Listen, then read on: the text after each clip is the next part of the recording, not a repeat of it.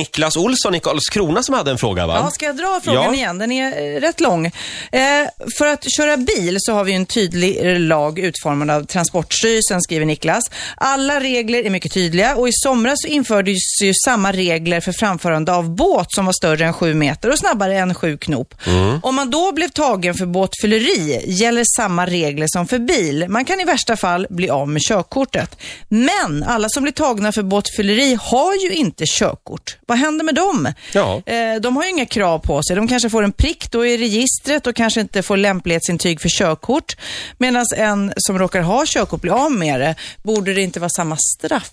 Ja, det kan man tycka. Likvärdigt straff? Exakt. Och för att få ett svar på den frågan så har jag ringt en kille som vi har haft med förut faktiskt. Jag har en liten telefonbok med en massa bra namn att ha i Våga Fråga. Det är nämligen chefen för trafikpolisen i Stockholm city, CG Wrangel. God morgon.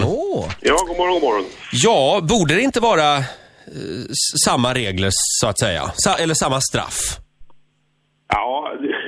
Jo det kan man ju faktiskt tycka rent spontant. Va? Nu är det ju så här att eh, det är två skilda saker. Det ena är straffet och det är för rattfylleri eller båtfylleri. Det andra, eh, det är ju egentligen inget straff alltså lagligt sett utan körkortet dras in därför att eh, Transportmyndigheten anser att den som har gjort sig skyldig till eh, nykterhetsbrott inte kan anses vara lämplig att ha samhällets förtroende att köra bil om man ska vara lite byråkratisk. Det är, så det är två skilda saker.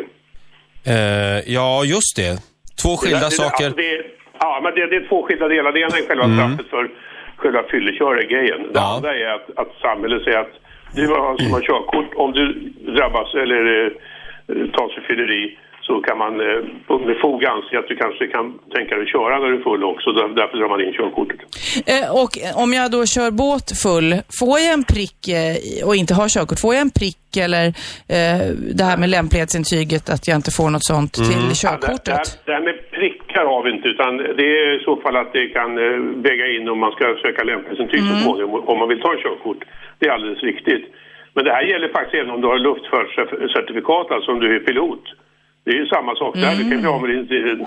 Men är det inte faktiskt så att man inte, om man cyklar berusad så är det också körkortet illa ute? Eller? Ja, det är ju sam, egentligen samma sak.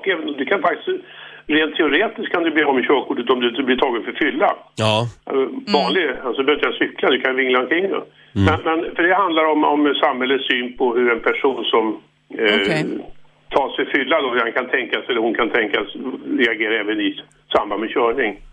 Men Just vi har det. ingen, cyk, vi har ingen cykel, styrstångsfylla pratar man ju om, det har vi inte. Ja. Utan det ska vara motordrivna fordon. Ja, så det ska finns ingen cykelfylla alltså? Nej. Det kan man inte du- åka dit på? På det. Däremot kan du åka dit på att du orsakar en olycka, alltså vårdslöshet Ja. i trafik till exempel. Ja, ja.